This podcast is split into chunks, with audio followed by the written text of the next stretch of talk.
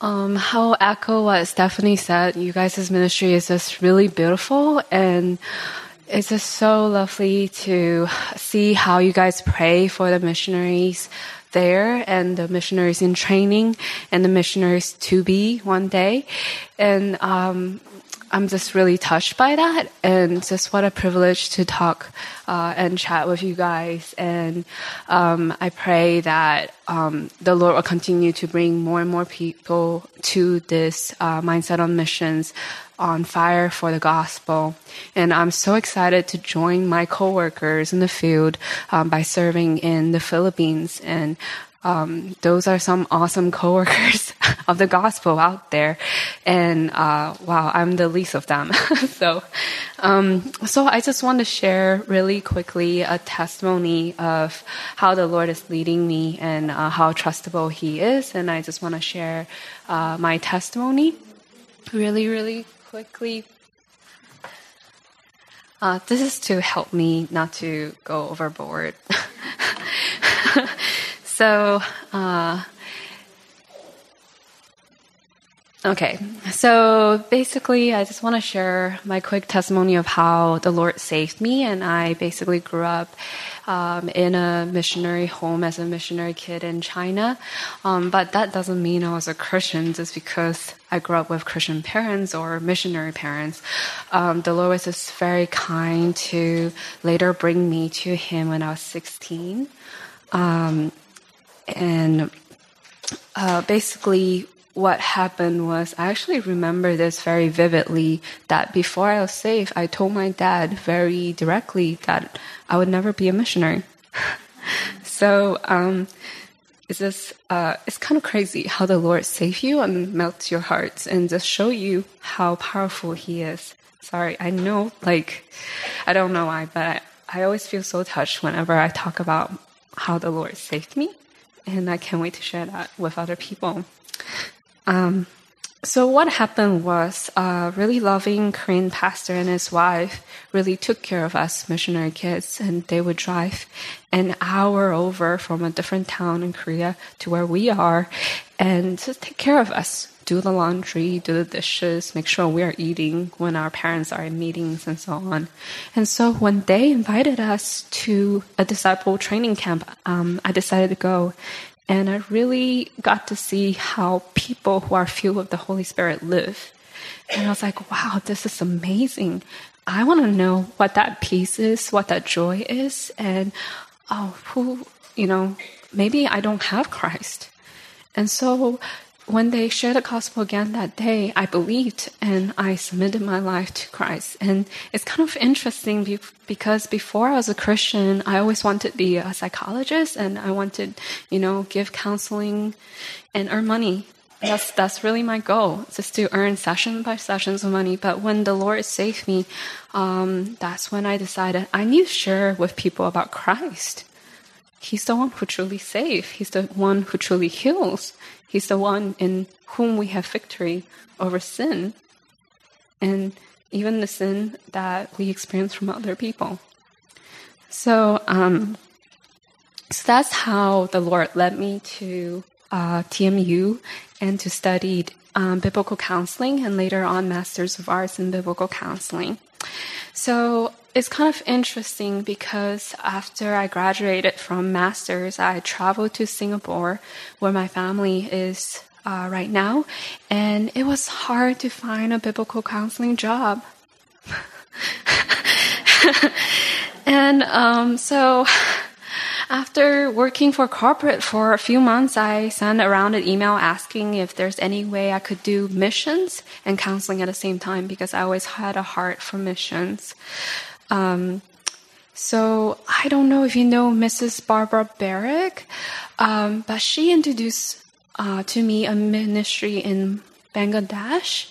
And so I was able to go there and serve um, for two years as a guidance counselor and a teacher. But due to health reasons, I had to uh, come back uh, or go back to Singapore and served as a church staff for about five years um, until the April of this year. So in between when I was working and serving the church there, I came here to study my MABC.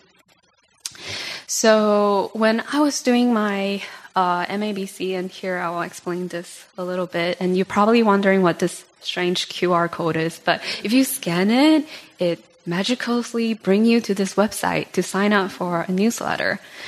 Um, so for my uh, research thesis, when I was studying uh, Masters of Arts in Biblical Counseling, uh, I decided to interview Mark Tatlock for my topic.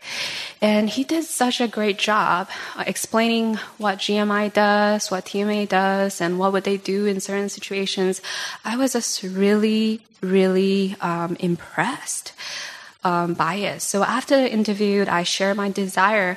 You know, I really want to work with missionaries. Um, but I'm also a biblical counselor. So can you think of any sending agency that would hire me? And he said, uh, no.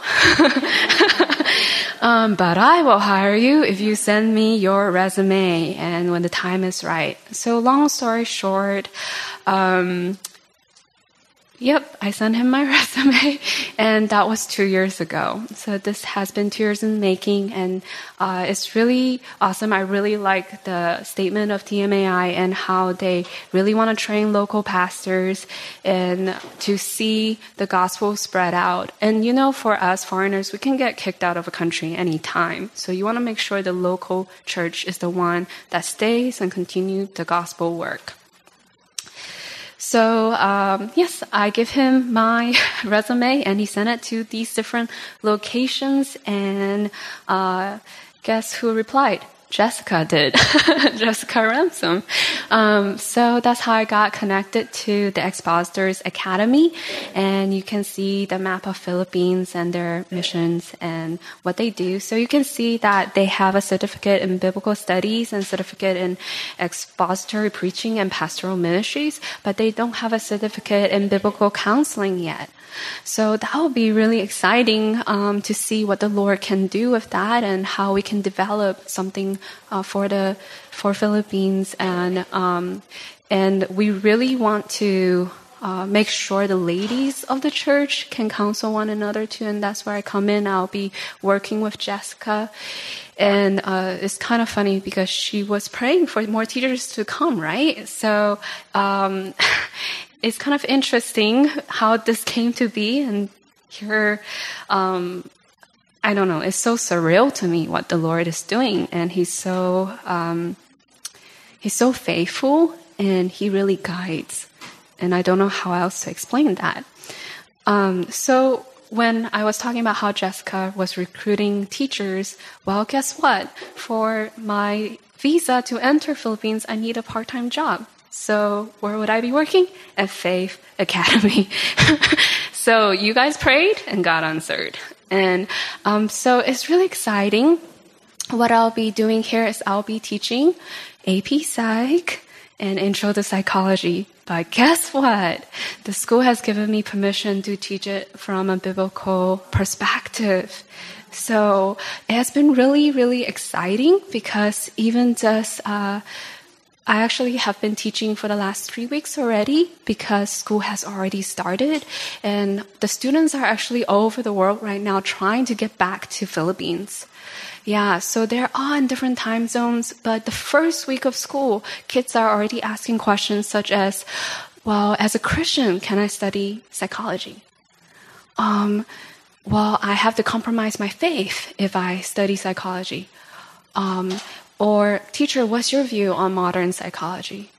And so it's such a great opportunity to share about the sufficiency of scripture and of the power of gospel and about discernment. You can study psychology, but you have to have discernment.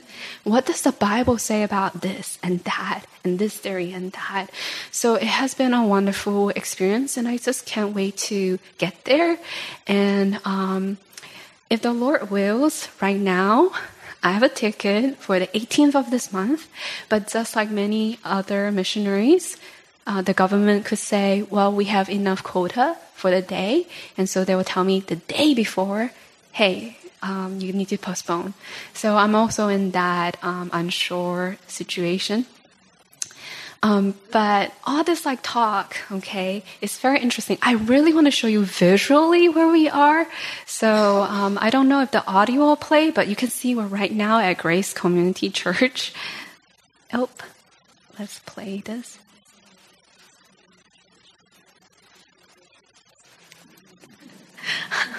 I hope you could hear the audio.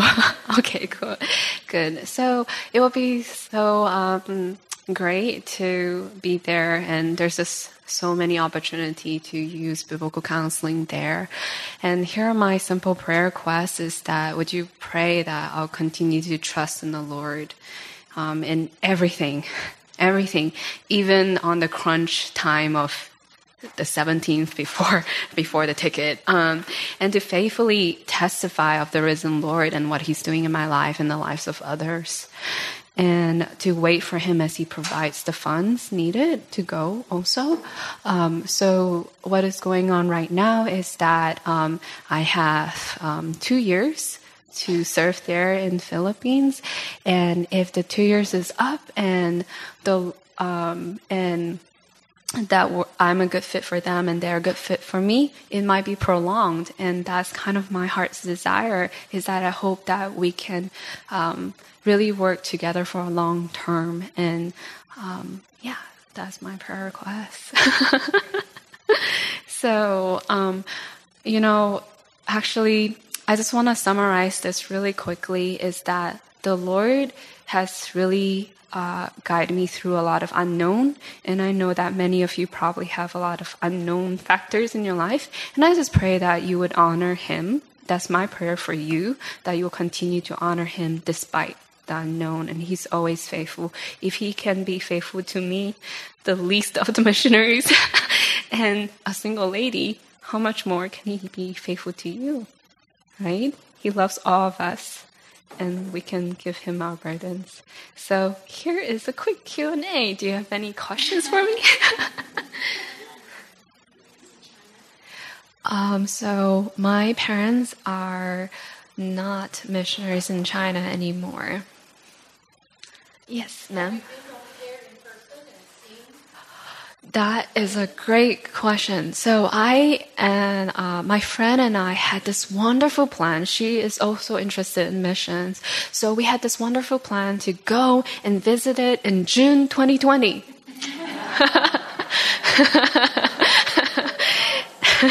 and God had a different plan. So um, that's part that is part of the big unknown, and I just have to trust in the Lord that this is exactly what He has for me. Okay, as for a language, um, thankfully, um, the people in that area they speak mostly English, and the school is in English, so I don't have to learn Tagalog. But um, I do occasionally try to learn a phrase or two, so I only know how to say thank you and good morning.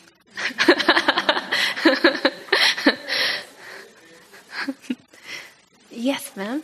Uh, how many Okay, that's a very good question. I have almost 60 students and they're all over the world right now, but their nationality is Korean American, Filipino, uh, some Spanish, uh, and I think there are some mixed racial um, students too, but yeah. Um, most of them are missionary kids. Some of them are pastors' kids. So usually the uh, local kids are pastor kids. Um, yes.